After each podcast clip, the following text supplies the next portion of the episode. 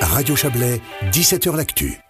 Une délégation du Conseil national est en visite cette semaine à Taïwan, quitte à déplaire à la Chine. Ce sont quatre élus de gauche, les Verts vaudois Léonore Porchet et Genevois euh, Nicolas Valder, et les socialistes zurichois et balois Fabien Molina et Mustapha Atissi, ainsi que l'UDC genevois Yves Nideguer. Ils ont rencontré hier la présidente de Taïwan, Tsai Ing-wen, et ils ont d'autres rendez-vous avec plusieurs ministres.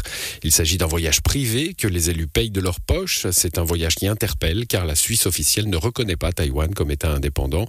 Pourquoi cette visite dans une île que Pékin estime comme partie intégrante de son territoire? Écoutez les explications d'un de ses parlementaires, Nicolas Valder. Il est contacté sur place par Serge Jubin.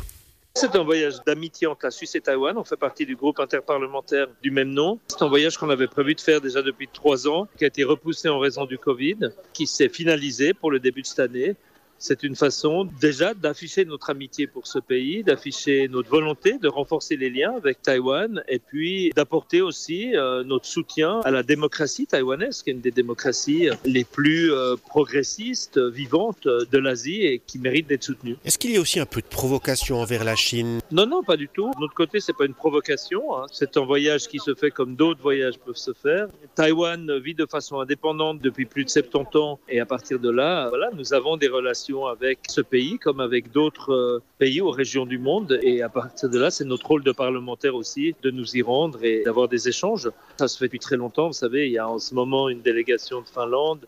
Il y avait une délégation euh, allemande aussi euh, il y a quelques jours. Donc, il n'y a rien de particulier. Ce qui est spécial en ce moment, c'est plutôt la nervosité et les surréactions du gouvernement de Pékin. Est-ce qu'il n'y a pas un peu d'ambiguïté? C'est pas un voyage officiel, mais vous êtes tout de même des parlementaires élus.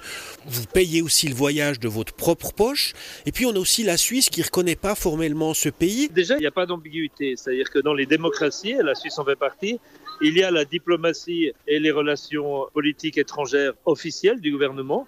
Et puis, il y a ce qu'on appelle la diplomatie parlementaire. Ce qui fait qu'on peut avoir, par exemple, des délégations officielles du Parlement qui se déplacent. C'est au nom du Parlement et c'est donc c'est une diplomatie parallèle.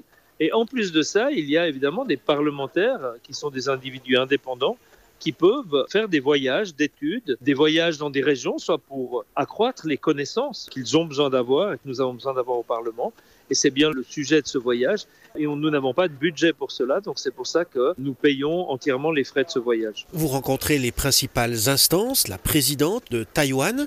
Comment se passent ces échanges? Qu'est-ce que vous vous dites? Nous avons rencontré la présidente aujourd'hui en compagnie du ministre des Affaires étrangères. Ça a été très intéressant, donc il y a eu effectivement des échanges officiels et ensuite une bonne heure de discussion à huis clos avec la présidente. C'était déjà un honneur de la rencontrer et puis euh, extrêmement intéressant d'avoir son avis euh, sur la situation géopolitique mais aussi sur euh, notre pays qu'elle affectionne beaucoup. Vous évoquez la situation géopolitique. Qu'est-ce qu'on ressent de la tension, de la nervosité à Taïwan avec le risque euh, d'une intervention chinoise? Non, je pense que la population est assez calme. Vous savez, ça fait plusieurs décennies hein, qu'ils sont régulièrement menacés. Bon, maintenant, c'est vrai que le risque s'est accru parce que la puissance de la République populaire de Chine a, a aussi cru, mais en même temps, ils ont confiance en leurs autorités et en leur détermination de défendre leur démocratie et leur liberté.